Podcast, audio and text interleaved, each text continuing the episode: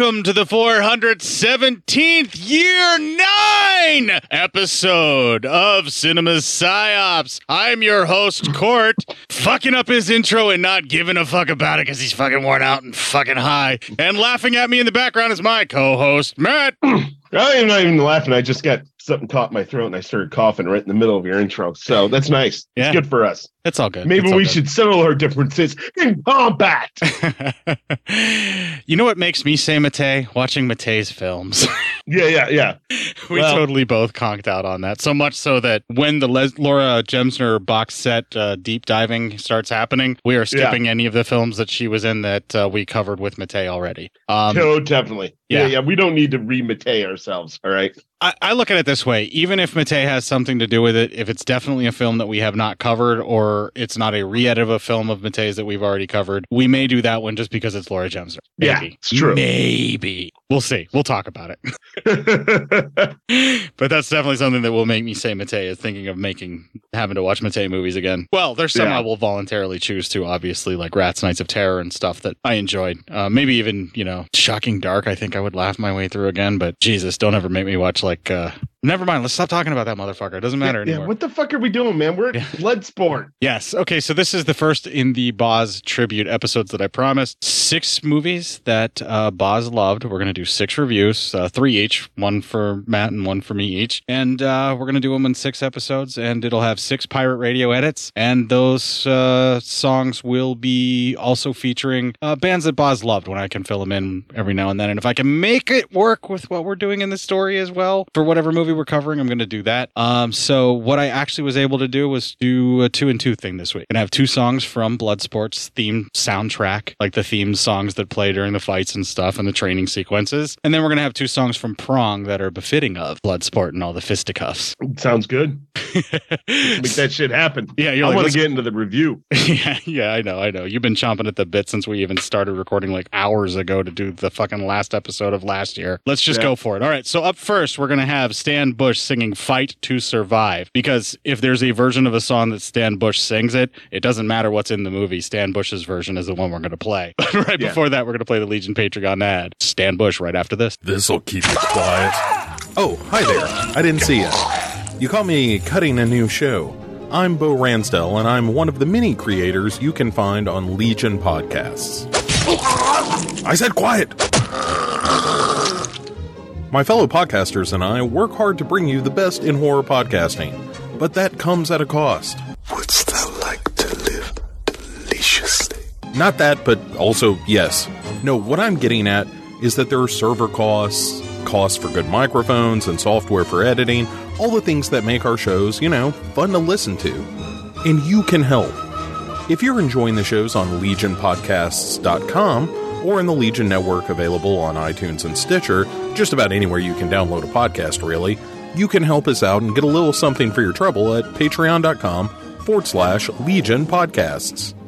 For just $2 a month, you get a pair of movie commentaries exclusive to Patreon, and for $5, you can also join us for a monthly screening of a movie.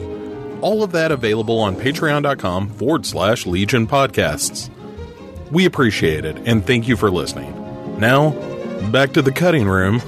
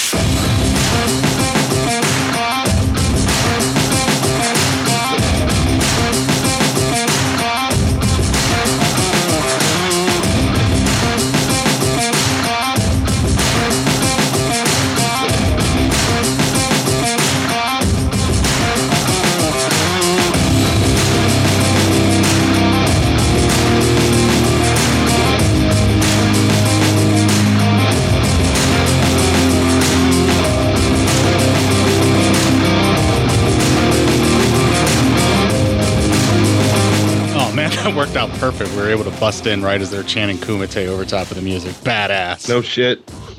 Good stuff. sometimes the shows turn out the way I want them to.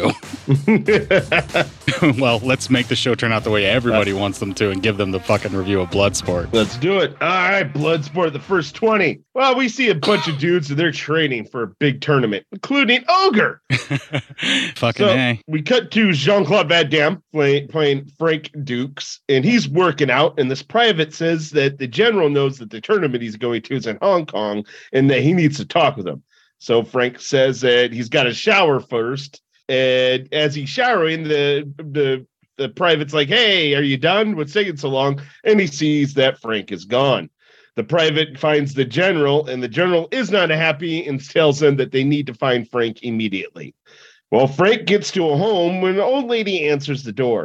They apparently know each other, and they greet each other warmly. She will tell her husband that he is there. Frank sees a samurai sword, and we have a flashback time to Frank and some other kids when they're all little kids getting ready to steal the sword, but Frank doesn't want to do it. They hear somebody, the kids run away. Frank goes to pick up the sword. Well, the guy and his kid come back. The kid fucking roundhouse kicks Frank right in the goddamn stomach. The old guy sends his sons away and helps him out, and this leads to our first clip. Cannot get katana sword by stealing. It is a very special sword. You must earn it. I wasn't going to steal it.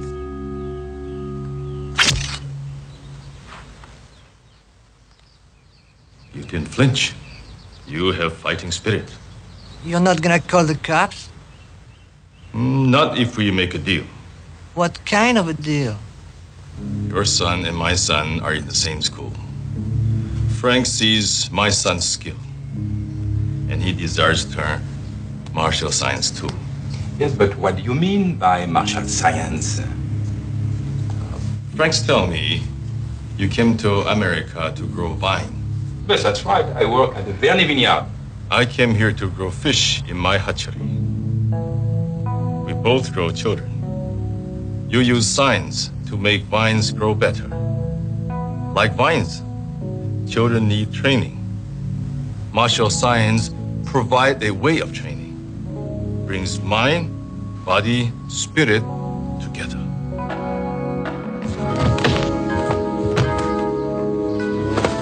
That's enough. That's all for today. Not yet. Why don't you quit, Round Eye?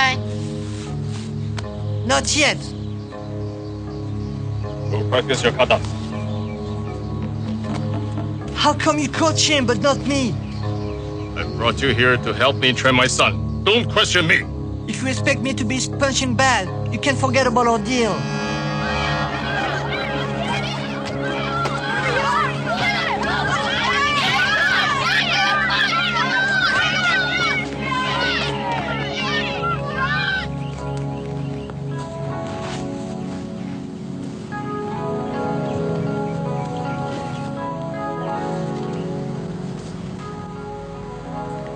Someday, I'll fight in the Kumite and make my father proud. Shidoshi, I feel like I've lost part of my family too. Shingo and I were close friends, like brothers. And you and Mrs. Tanaka have treated me like a son.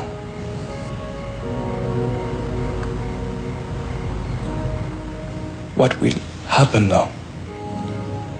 No more training. Stop now.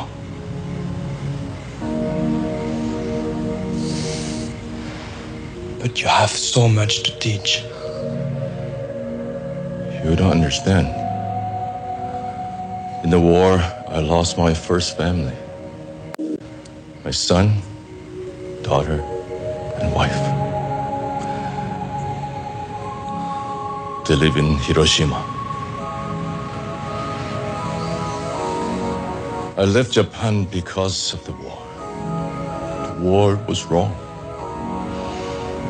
I came here to start over. Begin a new family. I have a son. Another chance to pass on the teaching.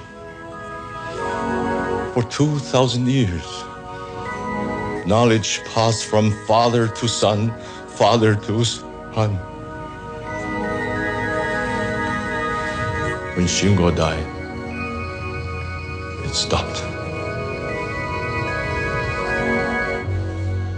Teach me. I can do it. You are not Japanese. You are not a Tanaka. You told me using any technique that works. Never to limit myself to one style. To keep an open mind. Why? To honor you, Shidoshi. Throughout the whole clip, we see that the boys become friends, then the son dies, as you heard. And so then they begin training. And after some torturous training, Frank passes everything and is given the sword. A lot of the training he's done blindfolded, all kinds of stuff. So there's a whole thing about that. It's so foreshadowing then, to help explain what happens at the end. Yeah. So we're back and to the present day, and he visits his sick master, and that is our next clip. Are you awake, Shidoshi? You sleep with your eyes open. How are you feeling? Like an old man. And how about you? I'm going to Hong Kong. You're sure you want to do this? To honor you means everything to me. I have poured all my knowledge into you. When you fight, my spirit fight with you. In Kumite, we'll need it. All right. So he's now in Hong Kong. He's driving, and we see Ogre on the bus, and he's kind of hitting on this woman and getting shot down. And then we cut to a bar, and that is our next clip. You two are here for the Kumite, aren't you? Kumite? What is Kumite? Look, guys, I know there's a secret full-contact event being held in Hong Kong in the next few days. Yes, Hong Kong is an exciting city. I also happen to know a little bit about some of your competition. Okay, would you just tell me how you got invited?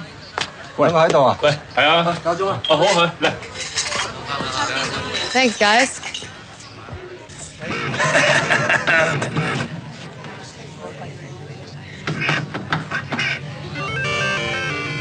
What? Think you can give me some competition? Sure, I'll try it. That's what I like to hear. Kid who isn't afraid to lose. No, I got it. I want to take your money. You ready? Yeah.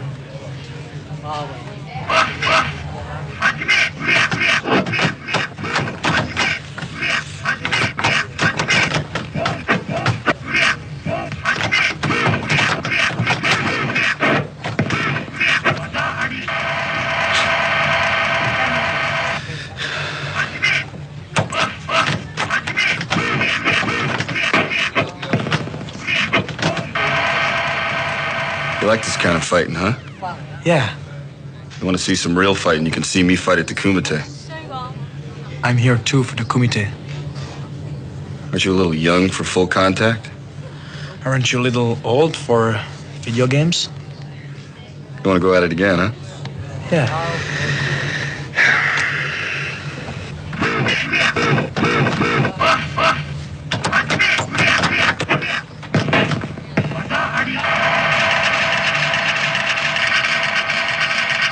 Not bad, kid.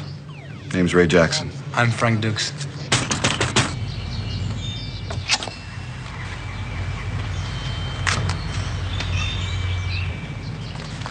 Miss Tanaka. Mrs. Tanaka? Yes? Mrs. Tanaka, it's very important to the government of the United States that we find Frank Dux. We understand that he might have visited Mr. Tanaka here recently. Mr. Tanaka is very ill. We're sorry to hear that. Was Frank here recently? Frank came here to pay his respects. When was that? 2 days ago. Did he say, or do you know if he was going to Hong Kong? I don't know. Of course you know. Look, we're not trying to... Mrs. Tanaka, we're very sorry to have disturbed you. Thank you very much for your time.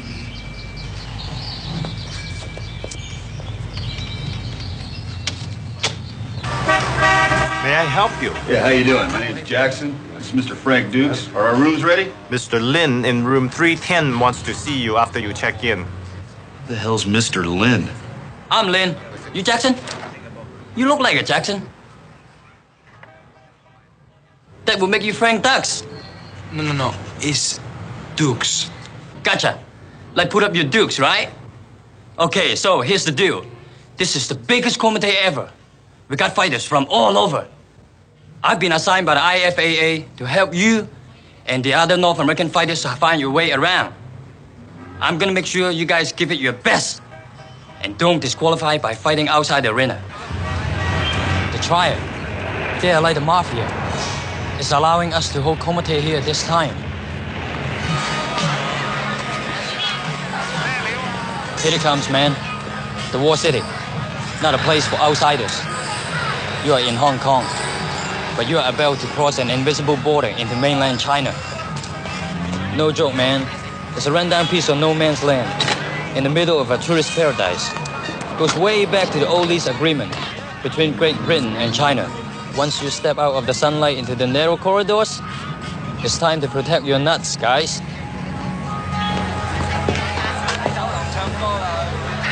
These 2 個係嚟打擂台去美國練手嘅，有冇帶我哋去啊 ？Okay, USA. Okay, USA. All right, that's the end of the first 20 minutes. So it's kind of all getting out there. Big tournament. Here we go. Ogre and he are now best friends. Yeah, you know what I always forget in this is the backstory and the old man and the reasons why he's doing this. It just catches out of my brain immediately after I watch it every time. Because I only think of him being in Hong Kong, hanging out with Ogre and the Kumite getting started. Like, I forgot that entire backstory is even here and the driving reason behind what it is that he does. Like, it just, I don't know. It's weird. It feels tacked on to me. Like, this never existed before every time I watch this. Well, it's there. Damn it. And I don't know if I know I mentioned this in a previous episode as the reason why I picked a lot of these for the Boz favorites, but I want to reiterate it here at the break. These were movies that Boz and I actually discussed either on an episode of a show that him and I recorded together or between recording pieces that we would talk about other things, just BSing. But these are all things that him and I actually talked about that he actually really enjoyed, all the movies that I picked. And I wanted to pick some surprising favorites for him because he is a horror fanatic, 100%. But I just wanted to show you how well-rounded of an individual this gentleman actually was that he enjoyed. And clearly what he enjoyed most about this, if anybody remembers, he was quite the martial arts enthusiast and sword fighter. He did fencing and he did the stick fighting style stuff and several other martial arts. Ended up obviously doing the Star Wars saber battles that they're trying to get into the Olympics as well. Hells yeah. Yeah. So, I mean, he was big into all of that kind of stuff. And I think one of the things that obviously would appeal the most is the vast styles of martial arts and then also the reverence that is actually paid to the discipline that it takes and the amount of work that you have to put in. This montage is not one of those getting tough in the last moments right before a fight a la Rocky IV montage of like you would get in an action film. This is literally like a life of service in the effort of making sure that you could be here at this moment. This level of dedication that it takes to get to the level of fighter that is going to the Kumite. And it works. It really works. It brings you into that world. And the only thing that really kind of keeps you from pressing the reality button is the acting of the kids in those sequences and their accent. It makes it a little rough, especially the kid that's playing the young Frank Dux. But this is really good stuff and it really draws you into this world. And it really makes it give it like this world below a world or a world beneath the like normies understanding of what's going on because it's this super secret martial arts tournaments where people die and like everybody just sweeps it under the rug and bets on it and the winner gets a sword and what the fuck people train their whole lives for this thing and like they're not even allowed to talk about Fight Club. Like, wow, what a great way to bring people into this world. And it's a true story. Frank Dux actually did this kind of shit apparently. I don't know how deep it goes, but he did. Yeah, we'll get to that at the very end. They talk about how this is fucking real. Apparently this is all real. Yeah. Let's move on to the next 20. I don't want to delay it any further. Yeah. Ogre and Frank walk through dark hallways, through like the back alleys and everything else. And it's really funny. It always reminded me, it must have been where, I don't know if you ever saw the movie Beer Fest, but when they were going to the arena, they had to go through all these little back alleys and inside these buildings. It's all horrendous shit going in there. So they went through there. They find themselves to the arena. They sign in, and one of the guys understands who Frank's master is and goes, well, no, he would never train you. you can't do anything like that. And he's like, no, I do it all the time. And I've learned it. So they make him do the death touch. And he has to, there's a stick. What? The dim mock. The dim mock. Death touch. Same thing. Same thing. We're saying the same thing. Yeah. Same thing. And so he has to break a bottom brick without breaking all the other bricks that are on top of it. And he, of course, does the very bottom brick. And everyone's like, whoa, that's amazing. Except for the really bad guy, the one who's undefeated in this, Lee, who says it's impressive, but bricks don't fight back. Bricks don't hit back. Hit back, yeah. We cut to Bolo some military Yeung, guys. Ladies and gentlemen, Bolo fucking Yeung. We have to talk about Bolo fucking Yeung. Ah, what an amazing fucking career. Stems back from, was a bodybuilder, obviously, right? And then worked with Bruce Lee in Enter the Dragon. That was like his first major film role. He made it all the way up to Bloodsport. And he's still going to this day, man. Guys like healthy and kicking and still doing stuff. Good. Yeah, it was billed as Chinese Hercules and had his own film called Chinese Hercules. Became really good friends with Bruce Lee. Total fucking badass. We had to talk about him. Sorry, go ahead. He is legit badass, right? Like you wouldn't want to fuck with him. No, look at that dude. He'd crush you. I mean, even if he doesn't know how to do any of the martial arts that you see him doing in films, but I think he knows how to do that, right? He would still crush you. Plus he's trained. That's really scary. Yeah, he's a scary man. Like he's got that look like he could fuck someone up whenever he pleases. Right, that little twitch that he does with his eye when he's looking at everything. You're like terrified. And you're like, what are you just deciding how many people you want to murder right now? Or what are you doing? Right. Each of those ticks of the eye is a count of how many people he's about to kill. Yeah. That's all I'm understanding out of all this. The rage that's in his eyes. I feel so seen. I know, right? So then we cut to some military guys, though. And that is our next clip. The picture of the man that we're looking for. His name is Frank Dux. We have reason to believe Frank is here in Hong Kong. His name was on a list on a flight from San Francisco 2 days ago. 2 days ago? Maybe already left. Went somewhere else. Asia is a very big place, you know. We were hoping you'd hold on to this for reference. We're here because Frank is going to fight in the Kumite, and we're here to stop him. The Kumite? Yes. Inspector Chen, we all know that the Kumite is happening here in Hong Kong, and we all know what's going on over the next 3 days. Look, Inspector, all we want you to do is pass this picture out to your men. They spot Dukes, they give us a call at our hotel. Simple. My men are already overworked. If it's too much trouble, forget it. We just thought that it was Inspector, we're all overworked, but we need your help. I'll see what can be done. You know where to reach us? Mm-hmm. You come upstairs with me for an interview. Like hell, let go of me. You want Hossein, no? No, Hossein is an asshole. What did you call me? You want me to spell it out for you?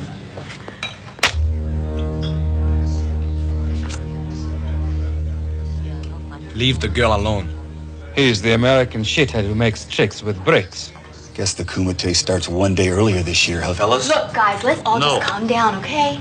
She's coming with me upstairs. No, I'm not. If we have to fight for her, then both of us will be thrown out of the Kumite. Just for her? We could arrange this another way.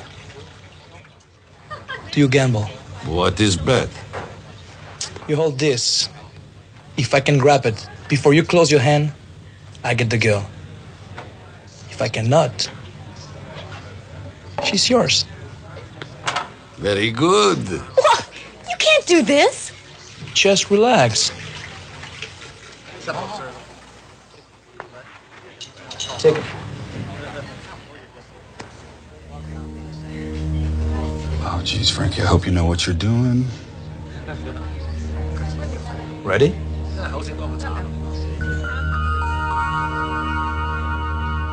Go. Ha! You lose, American asshole.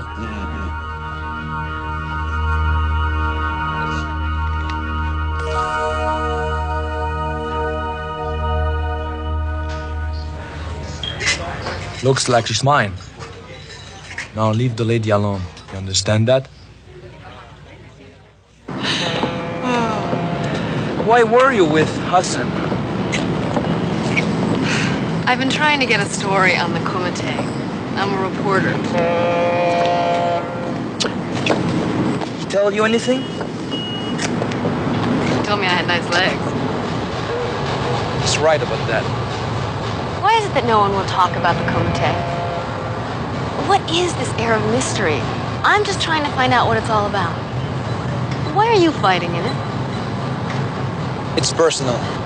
You want to prove your manhood to the world? The Kumite is for the fighters, not for the people who read newspapers. But I've heard that it's unnecessarily brutal. Like a cockfight, except it's with people. You have the wrong picture.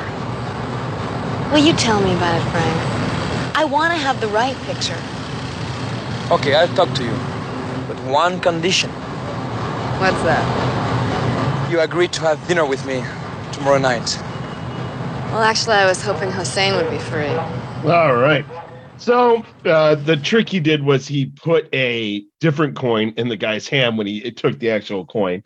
I think he used, impressive. Yeah, I think he did sleight of hand. It wasn't speed. I think he actually changed out the coin sleight of hand style and put the other coin in as he was closing it, and then just pretended like he did that switch the other way. You see, you just don't have you have not trained like he trained. So just don't even. This is Jean-Claude motherfucking Dam. Right. Okay. Okay. Yes. He trained that fast. He is that impressive. And it is Frank Dux, not Jean-Claude Van Damme, that can do that. Yeah. Okay. There you go. All of that's good. You're telling me Frank Dux can do that. I'm going to say, I'm not arguing with a man that won the Kumite that many times in real life. So we're fine. Undefeated, by the way. Undefeated. We're fine. We're fine. We're good. Right. I believe that he can do that. I don't believe Jean-Claude Van Damme can do that. No, Jean-Claude Van Damme can't do it, but Frank Dux can do it. And he's playing Frank Dux, so he did it. Right. They just couldn't accurately portray how it happened in real life. No. Yeah, no. So they didn't. We don't have visual effects even to this day to be able to do that yet. Absolutely. So then Ogre walks in Frank's room because it's time to get ready, and Frank is going ahead doing the splits, the Van Damme splits, and meditating. And Ogre's like, Jesus Christ, that hurts me. And then they leave for the arena, and we have our opening ceremonies, and that is our next clip. Warriors of the world, today you become part of a tradition that began hundreds of years ago. The Kumite was first used by the Kokorukai, the Black Dragon Society, to measure the fighting skills and spirit of its members. Every 5 years, the best fighters in its ranks would face each other in full contact, with one winner emerging as the superior warrior, the champion. The Kokorukai has been joined by the International Fighting Arts Association as co-sponsor for this event, and as the guardians of a rich and powerful heritage. After 3 days, one fighter will prove himself to be the best. May the mightiest warrior prevail. All right, and our fights begin. Ogre's up first, and he almost completely annihilates a motherfucker. I mean, almost caves the guy's face in, and he's kind of like, woohoo, let's go, points at Lee, and it's like, you're next. We're going to beat them. I'm going to beat the fuck out of you. And Lee is next up fighting, and he's the champion, undefeated, killed the guy 1 year. And so they get in, and Lee finishes his guy almost immediately. It's like not even a fight. Then Frank is up next, and he's actually right up against the same guy who he did the coin trick on. They fight, and it is in record time. Frank knocks the guy out right away.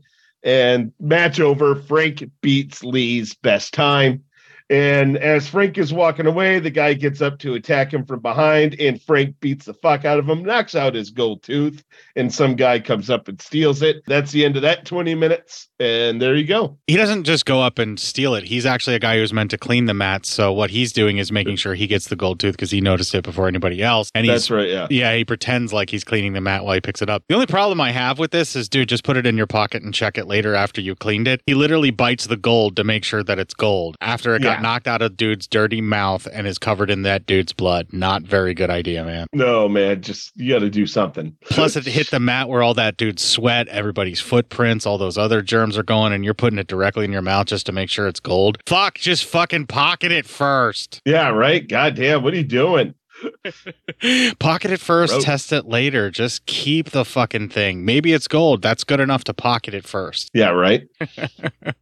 Jesus. Yeah. Also, it's out of sight, out of mind. No one knows it's there. Big deal. Mm-hmm. Anyway, but he still put it in his mouth because he had to chew to make sure it's gold. Yeah. It makes it funny. I get why they were doing it, but it is still pretty gross. And yeah, my germophobic ways kicked in when I saw him do that this time, apparently. Yeah, I was like, ew. The martial arts battles at first, they had to qualify, or they had to be accepted or authenticated as the fighters that they said they were. And that was why the initial test was with he demonstrated the dim mak as a way to prove that he was trained by who he said he was, right? That was just for him, though, because they accepted Ogre's application right away. It was Ogre because... He had fought there before, but they didn't believe that Frank Dux was going to be trained by the gentleman that trained him. Yeah, that's the only reason they had him try. He was able to fight no matter what, but the reason they had him do that is because he also said on his application that he was trained by the guy who trained him, and they're like, no, there's no way you were trained by him. And so there you go. Yeah, he needed to get authenticated. That's why he had to do it. And now these are like the trials. So it's pretty much like anybody who wants to fight, you go head to head against whoever. They pair you off, and then that's how it starts. So it's pretty much like anybody can Thunderdome it. And if you come out, then you're actually in the Kumite. This is how you get in or out. Like this is the initial bout, your trial offer, if you will, your first bout. And then that's how you know you're in. And nobody's there to watch them. There's not a lot of a crowd. It's mostly just the fighters. No, but that'll change here soon. Dude, it's like preseason. No one's really going to filter in to watch the beatdowns, and there's nothing to really bet on. You kind of already know who's going to be doing what. The real, because really the only people going there to watch aren't really there just to watch; they're to bet. Right, people want to gamble on who's going to win. That's all they seem to care about, which is probably one of the ways that they're able to fund this and keep these organizations going. You know, they kind of had to make these deals. And then also it's a great way just for everybody to make money, is to bet on something that you may or may not be able to control, especially in a Kumite, because these guys are giving it their all because they want the tournament. So that's more safe betting, who's going to throw that. Yeah, exactly. Yeah, right. Yeah, it's more about the honor. I really, really like the way that they keep developing this story, and I love the way that they actually show you the mechanics of how this works. I feel like this is almost like a how-to video on how to set up your own underground fighting ring. Yeah, I think it feels like it, right? I mean, pretty much. We can move on. I just wanted to state that. All right. The next 20 minutes, our tournament continues. And so there's a lot more fighting, all this kind of stuff. Really, some great choreography, some great fighting in this movie. Yeah. It's some good stuff. There's not one dud of a sequence.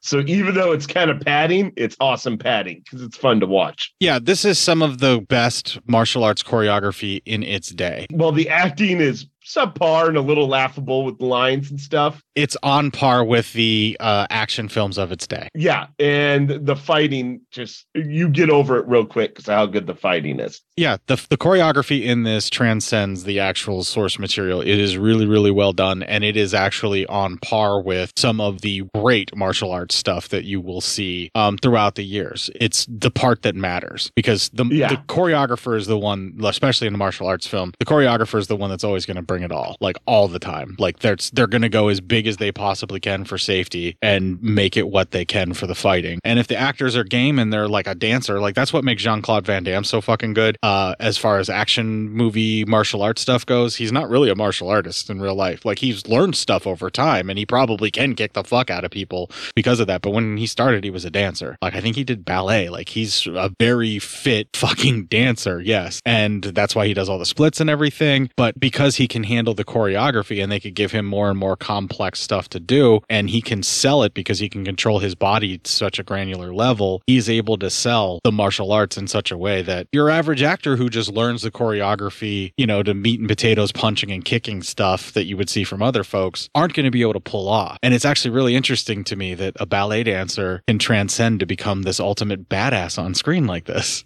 Yeah, right?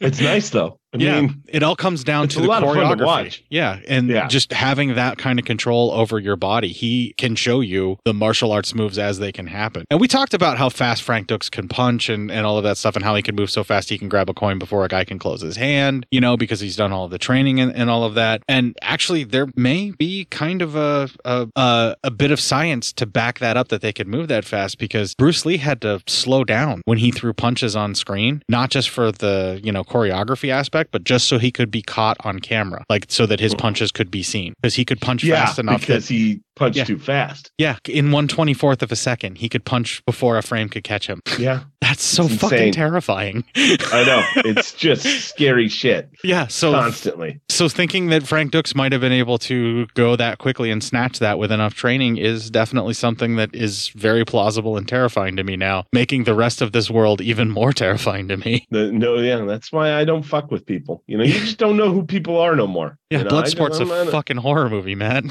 Yeah, I don't need to be a part of that. Like, hey, Matt, you want to go do a Bloodsport? I'm fine. I'm okay. I'll be like, you got one of them feeds on the internet I can watch? Yeah, I'll watch that, but that's about it. We can move on. All right. So then we cut back to the military guys, and that is our next clip. Real good stuff. How's the real? As good as mine? I don't know. I haven't tasted it yet. I think I'll tell them to kill it first. You should ask for forks. Inspector Chen. What a pleasant surprise. Please join us. No, I never eat here. I found some information for you. What is it, Inspector? Frank Dux is at the East Lake Hotel in Kowloon. Thank you. Hey, that's a meal.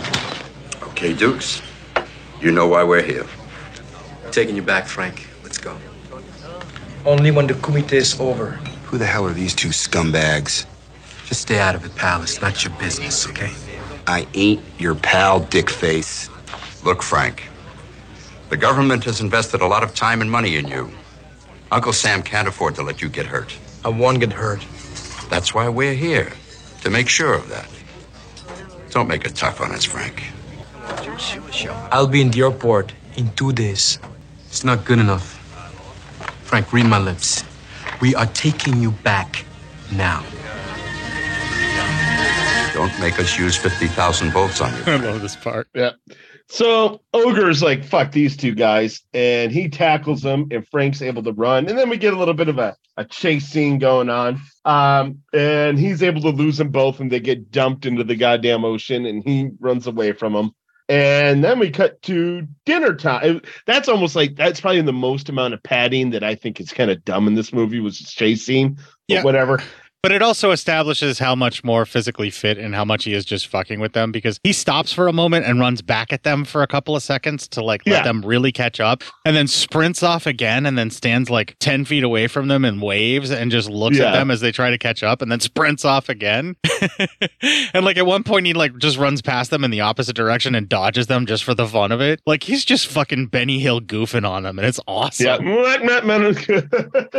It's entertaining, even though it feels like padding, just because we want to get to more fucking kicking ass, you know? Yeah. But like, I'm like, more tournament, more fight. Yeah, but it's still fucking funny. It is. It's good shit. Yeah.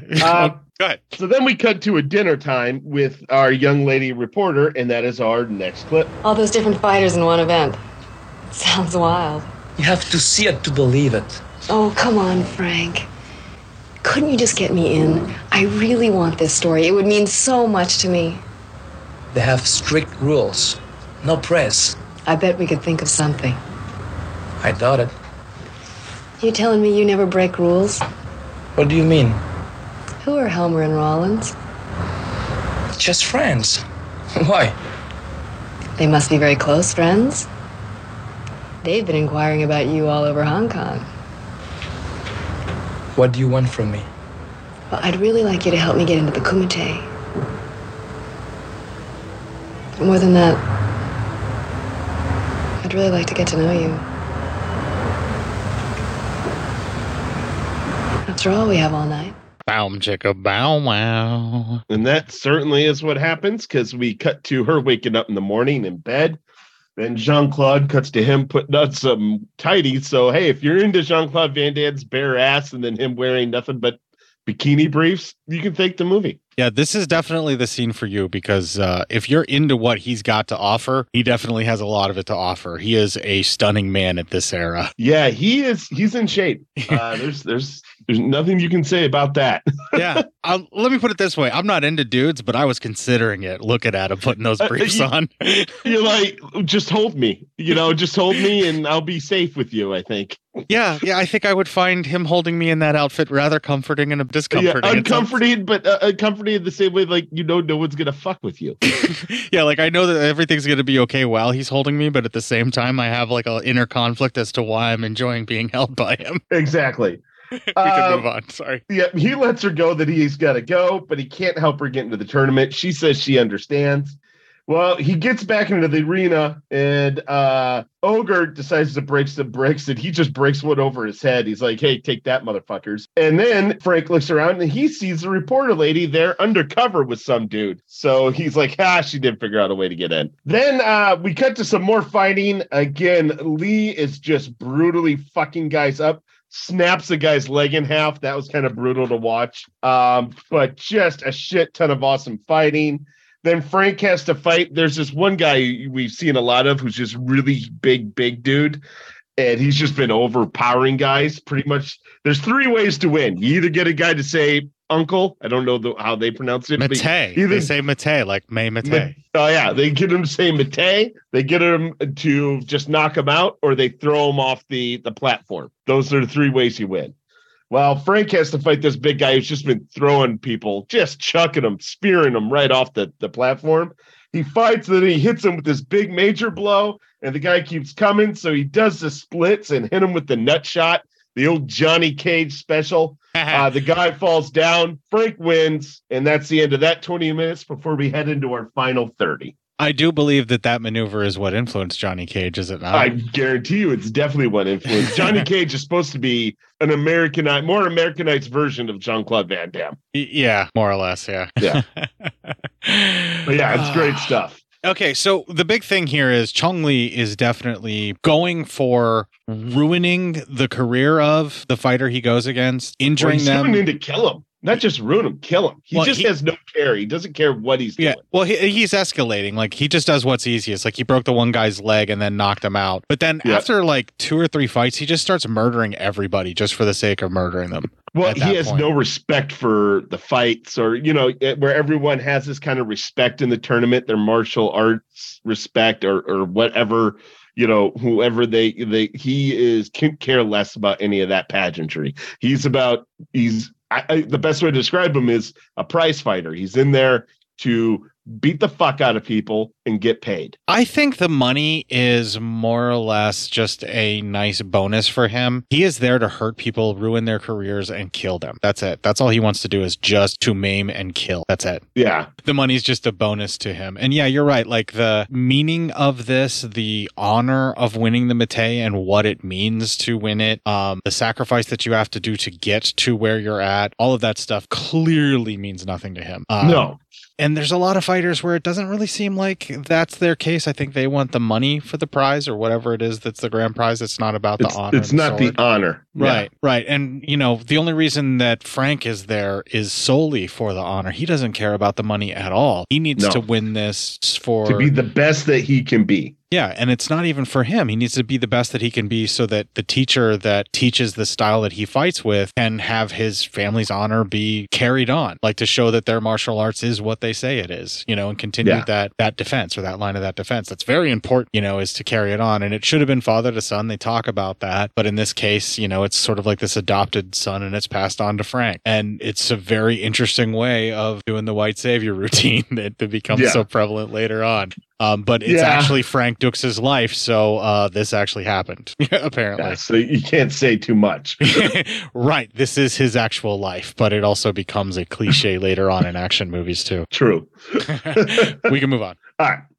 So the final 30 starts. It's time for Ogre to fight Lee. Frank tells him to make sure to go for the gut, stay free away from this right leg.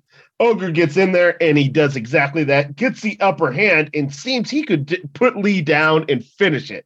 However, Ogre being Ogre, He likes to, you know, pontificate to the crowd. He's kind of going, what should I do? Which allows Lee to recover, and Lee beats the fuck out of Ogre, almost killing him, beating him damn near to death until he can't move anymore, and the ref stops the fight. He stomps his head and cracks his skull open, too. Yes, yeah. Frank gets up there. He's trying to stop it. Lee takes Ogre's bandana and kind of mocks Frank with it as Frank is checking on him. Lee tells him that he's going to be next. And then it cuts to a hospital, and that is our next clip. Ray, I'm here. Ray, the doctor says you're going to be okay. You're lucky you have a head like a rock. Yeah, you'll be out of here in a week. I'll get back at Chong Li. That's a promise. Do you think that's what he wants? Someone to share a room with? Johnny, stay out of this. Frank, I don't want to see you get hurt. Then don't watch. If you want to argue, go elsewhere, please. Sorry.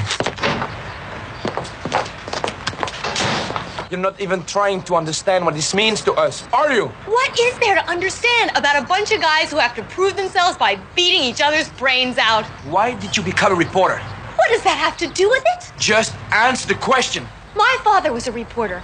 I was a good writer. It seemed like the right thing for me to do. And you want to be the best reporter you can be.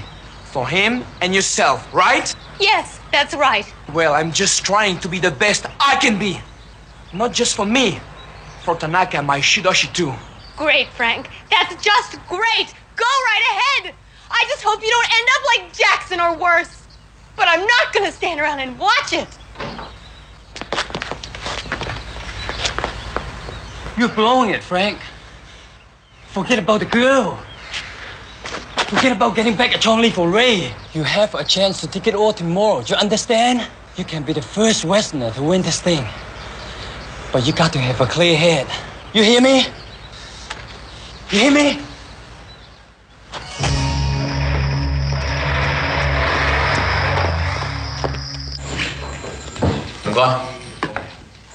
Why are you so interested in stopping the Kumite? Someone almost got killed there today. I have a friend fighting in it. I don't want him to get hurt. What's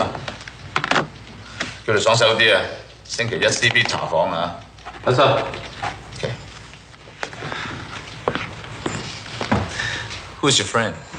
His name is Frank Dux. All right. So then we cut to Frank, and he's kind of riding on a bus, and he sort of just remembers the last 5 minutes of the movie. I mean, that's the best way I can put it. And He sees Lee everywhere in reflections. So then we cut to him meditating, doing the splits on top of a building, which is actually a pretty awesome fucking shot. As ridiculous as it was a pretty good looking shot. It's framed well, absolutely, but the concept is kind of out there. Yeah, it is, but it's still nice. You know what? If Frank Dux did this in real life, I have no question that this is something he needed to do to prepare for how he fought. If Frank can do the splits. The splits. I think that might be a Van Damme special. Yeah, well, just the cheesiness of it being up on the rooftop for the dramatic thing. If that was something that he did, you know, for like his own training or whatever to clear his head, like I get it. That's then it's like okay. It's like the Samurai Jack in a waterfall moment. I get that. You know what I mean? Like it centers him before battle. Cool. But this is definitely a poetic license, but it's still a great fucking shot. Yeah, it's such a great fucking looking shot. I got no problems with this whatsoever. Yeah, the crew did a good job with this one. Yeah, exactly. So then Frank heads back to the arena, and while he's getting ready to walk in, the two military cops are there, and then all of a sudden a whole bunch of other guys show up to, you know, stop him. And Frank beats the fuck out of all the grunt men. And after he beats the crap out of everybody, he looks at the cops. He says, listen, I'm going to meet you in the airport in 2 days. So that's just it. So the two cops just decide they're going to go ahead and watch Frank fight now. Just they've resigned the fact that they're not going to be able to stop Frank, which is right. God damn it. Don't you forget it. Eventually, Forrest Whitaker in every movie will do the right thing. Forrest Whitaker. Yeah. Although Forrest Whitaker, it was the old guy who wanted to do the right thing. Forrest Whitaker, for some reason, Yeah, eventually he will do the right thing, though, in a movie. Yeah, eventually. Yeah. So anyway, Frank gets they are almost getting ready to disqualify Frank because he's not showing up, but he gets to the arena and he fights his semi-final fight and he wins. It takes a lot, but Frank is able to get the win. Then Lee does his semi-final fight, and much to how Lee does it, he kills the guy. He kills him and then tells Frank that, yep, he's going to be next. And then this is when they do like a little prayer after the guy is confirmed dead. And everyone's they go from cheering to being silent and praying. And that's where you see Lee can't really give a shit about any of that. And so you kind of get an idea of who Lee is. Yeah, he's a sadistic, sociopathic, psychopathic motherfucker that's just there to maim and murder. That's it. Yeah, pretty much. And he's a narcissistic piece of shit who wants everyone to cheer for him while he does it. That's also true. All right, now we're getting ready for the main event. And as Lee gets ready, he hides a salt pill in his waistband and then ties Ogre's bandana around his knee as an ultimate sign of disrespect. Lee, they get up onto the thing, on the main mat, and they're getting ready to go. And Lee says, "You broke my record, so I'm going to break you." They fight. It's a back and forth fight. It's a fantastic final fight. If you're going to watch a final fight, fucking, this is the one. It's so fucking good. Yeah, the choreography, the dramatic way that it is shot and portrayed on screen, the scoring for it. This is, at the time, how you wanted your martial arts film to end. This is how it goes. Like, yeah, this beats out Karate Kid for sure. That's all I'm saying. Big time. Well, anyway, as Frank starts getting the upper hand, that is when Lee throws the salt pill into his face. It explodes, blinding him, and then Lee takes advantage, kicking the shit out of Frank for a bit until Frank remembers his training under his master where he was always blindfolded, and that's when Frank starts catching him and he's able to work off of his senses, and so then he starts whooping wholesale ass on Lee. He gets Lee down, gets him in a submission maneuver, and makes him say Matei. And Lee does say it. And then he takes Ogre's bandana back and is declared the winner. And this leads to our final clip. Mr. Dux, you fought with inspiration. We of the Kokorukai salute you. This is for you, Shidoshi. So you stomped him real good, huh, Frankie? Worse. What do you mean? He made him say Matei. All right, Frankie. But don't you get too cocky, because you might have to go up against me next time. I promise. Mm-hmm. You guys are out of your minds. I'll drink to that. By the way, next time you fight, try to keep your clothes on. Any time, any place, anywhere. If you ever need me, I'll be there. I love you, my friend. Me too. Take care. He's not going to show. It looks like he did it to us again, huh? Hey, guys! You're coming or what? You son of a bitch. You're always late. You're really a pain in the ass, you know that? I'm just glad you're on our side, kid. All right. So all this ends, and as Frank is getting ready to get onto the plane, he sees the reporter lady, and she does the most cringy martial arts salute, so he does it back. And right before everything's done, we get some writing on the screen that states from 1975 to 1980, Frank W. Dux fought in 329 matches. He retired undefeated as the world heavyweight full contact champion. Kumite. Kumite. Mr. Dux still holds 4 world records, fastest knockout in 3.2 seconds. Fastest punch with a knockout, 0.12 seconds. Fastest kicked with a knockout, 72 miles per hour. And most consecutive knockouts in a single tournament, 56. Subsequently, Mr. Dux founded the first American Ninjutsu system, Dux Ryu, if I pronounce that right. And then roll credits.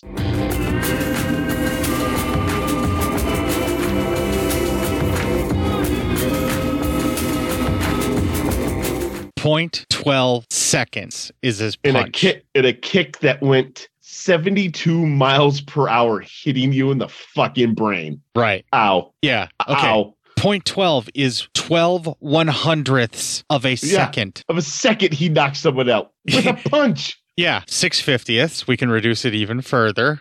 Yeah. 3/25ths of a second. 3/25ths of a second, proving that it can happen, that you can punch faster than 124. I am fucking with Frank. That's all I'm saying. I don't care how old he is, if he's still alive right now. I'm fucking with Frank Dux. Yeah, much respect for a man who spent his entire life and clearly dedicated his entire life to developing his physique to be able to compete in such a way. And you know what? Yeah. Bonus to him, if that's how he chose to show his skills is in an honorable way like this, and to be that honorable of a fashion, considering that he fought in an underground tournament like that murder was fine and everybody was cool with. Like Jesus, and he won for years.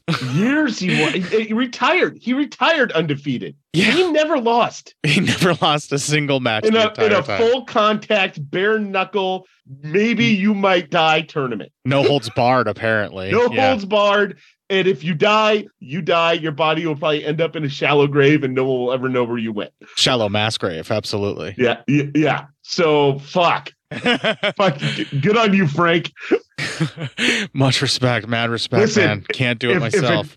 If an alien species landed on this planet and said, we can give you any fighter from any time, and that's who's going to represent the human race and Earth in some galactic tournament, I'm taking Prime Shake.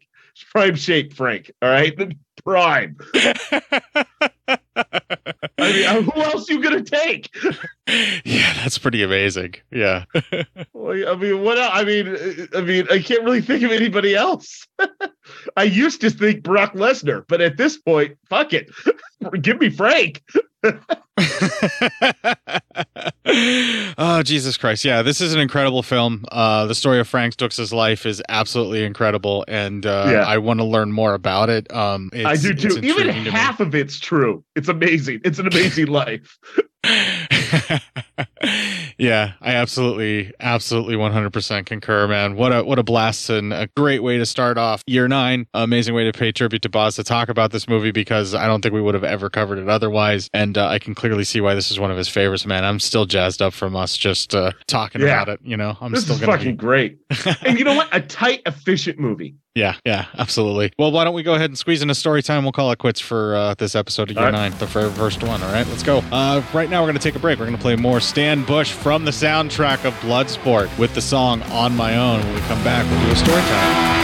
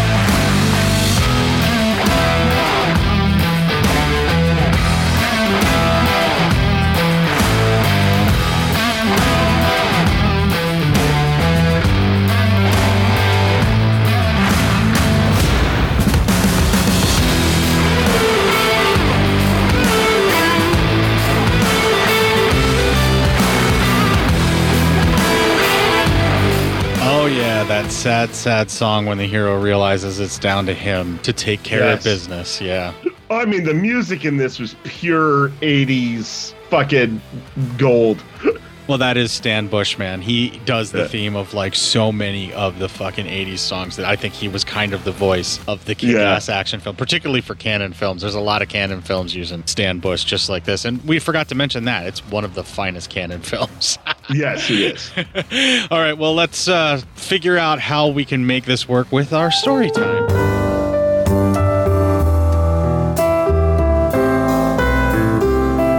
Story time. time. My story time. I got a good one. Well, I don't know about good one, but I got a story time. And it's because Jean-Claude Van Damme was in this. The first time I ever saw Rob Van Dam, who's a professional wrestler. And Rob Van Dam gets his name, derived somewhat from Jean-Claude Van Damme, in the face when they were younger, kind of looked alike. And Rob Van Dam can do the splits like Jean-Claude Van Damme does. And I first saw it, and really I knew two wrestling promotions, and that was about it all my life. And I saw it in a wrestling magazine where he was, at this point, television champion and won half of the tag champs. And he had both those belts, and he was doing the splits on a weight bench while holding a gigantic barbell. And I went, ow, that has to hurt. And I go, where's this guy wrestling at? And it's the first time I ever heard of ECW wrestling. And I got into that, and I started watching that, and it both tantalized me and disgusted me at the same time. And it's where I really questioned where professional wrestling was headed. Even though they had some great matches, I literally watched a guy get crucified by his son and family. So it's kind of fucked up. Yeah, ECW is kind of my exit point. Around the time that ECW really, really started getting very, very big, that's about the time that like around 99, when I got into college and I just started getting high and like partying more, and I didn't have time to be watching stuff. I missed a lot of Monday Night Wrestling because I was too busy partying on Monday nights and all that. So that's how I kind of got out of it, you know, like it's around that time. But like the things I knew about ECW, I was like, this is fucking like, how much worse can it get? Like you're basically it was fucking brutal. But when you talk about matches like Malenko Guerrero for the television championship in the early days, it's I mean you got the shock factor and the shock factor, and then you know they were kind of the first promotion to really go full on sexualizing people and shit like that. Yeah, was that a lot? It sure was. But when you got some of the matches, Jesus Christ, was it some fine ass fucking wrestling? Right. I'm just saying, like, I'm not, it didn't, I don't know. Like, I was just starting to wonder, like, at one point in time, are they going to start doing, like, just going back to the Greco-Roman days of just full on gladiators and they're murdering each other, you know? Well, I thought at one point they might go to fucking death matches, but Jesus Christ. I always remember, though, one other one, and that's with fucking Mick Foley and fucking Terry Funk were wrestling, and they started calling for chairs to be thrown in the ring. So the audience, they were buried in metal chairs because everybody in the audience picked up their chair and threw them into the ring. It was insane. And all you saw was Mick Foley's arm come up and start begging for more chairs to be thrown. This Mick Foley's a madman. Anything to keep the crowd going, man, you know? Oh, God, he really was that, wasn't it? Yeah. Jesus Christ. All right, so anyway, there's my story time. Yeah, my story time is actually going to be about my memory of actually my exposure to Jean-Claude Van Damme, which is Bloodsport. Oh, there you go. Okay, it is probably, I want to say, around 12:30 a.m. to 2 a.m. ish in the morning on a weeknight when school's in session, and it's like I can't sleep. My dad's going to be home in just a little while, but I have enough time to squeeze in a movie if one has already started or if one is about to start. So I sneak downstairs very quietly to go like flip through the channels to see if I can watch a movie because I can't fucking sleep, and then I just have to make sure I get the TV off and I'm back upstairs, you know, to hide from my dad when he gets home so I don't get in trouble. I do this on the regular, and I'm flipping through the channels, and Bloodsport comes on whatever movie channel at the time that my parents had a subscription to. They moved around for some of them. They stayed mostly with HBO. So it was more than likely probably HBO that I saw it on. And I got exposed to Bloodsport. I was 10 or 11, somewhere around there, I think, when this was on the service that I got to see it on. And it blew my fucking mind. And this is kind of the movie that made me a martial arts fanatic, because it was really like the first one that I can remember watching like in earnest, like for martial arts, not just because it was kung fu theater, you know what I mean? And really getting into and like really feeling the vibe from, and the way that it still makes me pop as an adult. Like, you're talking about wrestling, and I think that's what is part of this, is because it's such an event and it has this same grandiose feel that like those moments that happen in the fights are designed as you're watching the movie to make you pop like that. And I think I really connected with that as that age of a kid. And I don't blame you. Yeah. Yeah. Yeah, and I have this very deep memory of that, and I didn't really think about it, and I don't, like, it's not something that really matters to me because it's just Bloodsport, It's like, fuck, man, it's Bloodsport. It's a great fucking action movie. But like, yeah. I remember seeing Bloodsport when I was a kid. Yeah, I think it's almost always came on like HBO or some shit. Yeah, it had to have been HBO that I saw it on. It had to have been, and knowing that now, like, that's definitely, this would be the movie that made me a 100% huge martial arts fanatic and made me want to watch even more of them and sparked that. And my dad loved martial arts movies like a lot when I was a kid, so we watched like a ton of them, like any of them. It didn't matter. Like even Steven Seagal, good ones, bad ones, martial arts movies, he was like all over them. But they had to be like the bigger ones. Like I've seen some really bad ones that were direct to video that the martial arts are still amazing, but they're really low budget. But my dad wouldn't have gotten into those. You know what I mean? Like probably the lowest quality he would go is Steven Seagal. Steven Seagal, and what an asshole he was. Yeah, that's absolutely the case. So that's my story time, man.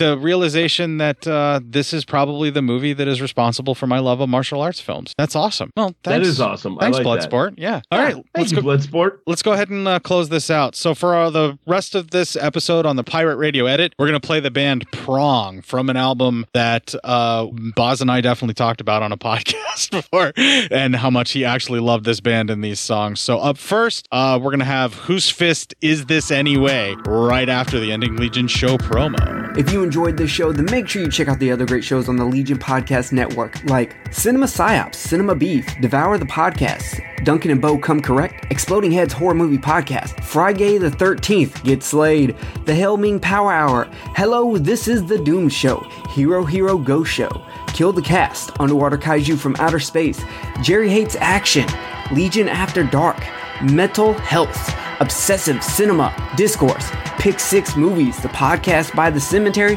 The Podcast on Haunted Hill, The Psychosemantic Podcast, Rick Radio, House of Wax, Dude Looks Like the 80s, Rabbit and Red Radio, The Shadecast, Short Bus Cinema, Two Drink Minimum Commentaries, The VD Clinic, Who Will Survive Horror Podcast, and Witch vs. the Doomsday Clock. With such a widespread of shows, there is guaranteed to be a niche for you to fall in love with. Horror, politics, movies, books, sex, music, commentaries, health, video games, kaiju, action, news, comedy, and opinions that would most likely get you killed in some parts of the world. We are proud to bring you some of the best podcasting in the world. Check us out at www.legionpodcast.com. iTunes, Spotify, Stitcher, YouTube, and any other dark corner of the internet where podcasts can be found.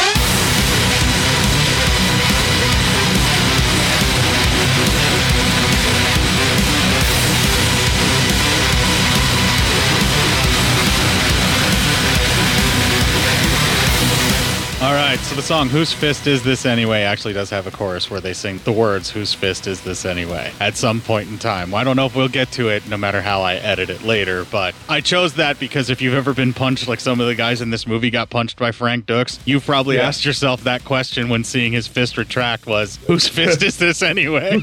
Whose fist was that? What happened to me? If you'd like to find the... why can't I remember third grade? If you'd like to find the 416 previous instances where we have referenced being punched so hard that you don't know whose fist it is, which I don't think has ever happened before on this show, you can check us out on legionpodcast.com/cinema-psyops-podcast. You can also bring up how much you love Bloodsport and how if it was or was not the movie that got you into martial arts films on the Legion Discord chat while you talk to me. Yeah, why not? Let us know. What are you doing? Yeah, well, I'll let you know what I'm about to do with all of the memes in the meme repository. You let us know. Let us know about the memes. And then we'll get the fuck out of here. So first of all, it gets posted to Instagram and our Cinema_Psyops repository of memes there. Then it gets shared to the Facebook page of Cinema Psyops and then the Facebook group of Cinema Psyops. And then, of course, to my page of Court Psyops, as well as about 10 or 11 other places right now, I think, that you could probably see that meme from there. And then you can share it on yourself if you like it. Yeah, that'll be nice for you. While you're out there wondering what will or will not be nice for you, kick the fuck out of this weekend and get your bitch. Yeah.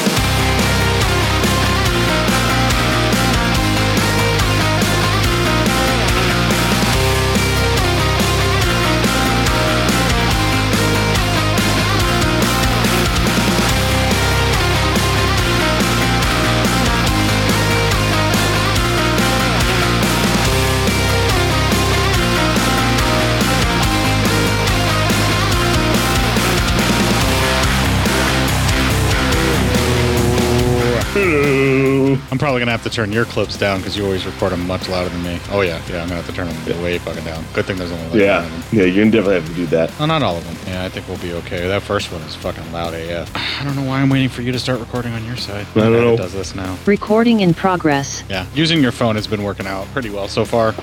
Knock on wood. So, and then recording to the cloud. It sounds relatively the same. And actually, you coming through the recording on Zoom to my Tascam recorder that I use here directly, it sounds almost exactly the same as it does being recorded from you on your side to the cloud. Like, it's crazy. This new mic probably helps too. So. Oh yeah. It's like it reproduces your voice so well. Yeah. Especially since we tinkered with the settings after the first time you used it a little bit. I think we found a pretty good sweet spot for recording now for us, though. Yeah, I think so. All right. Well, let's get this first Boz tribute over with now. Clearly, I don't have the New Year's theme done yet. I'm still working on it, so you're not going to hear it, but I'm going to still do the same intro for now, and then I'll figure something out, like, and morph into that maybe this year. We'll see. Sounds good. I might keep doing the hello. We'll see. But I'm going to do it for this time, because I don't know what the fuck I'm going to do with the theme yet, so. All right. 3, 2, 1. So, damn it, where was I? Sorry. No, you got me. Yeah, sorry.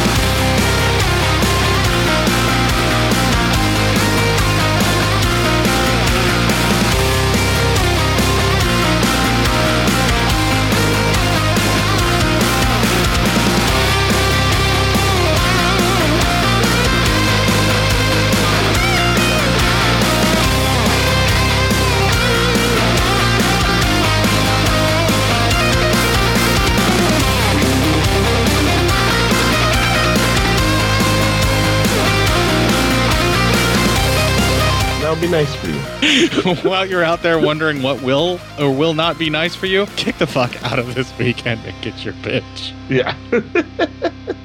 All right. I'm good if you are. Yeah, I'm good. All right. Second. Recording I like that. Stop.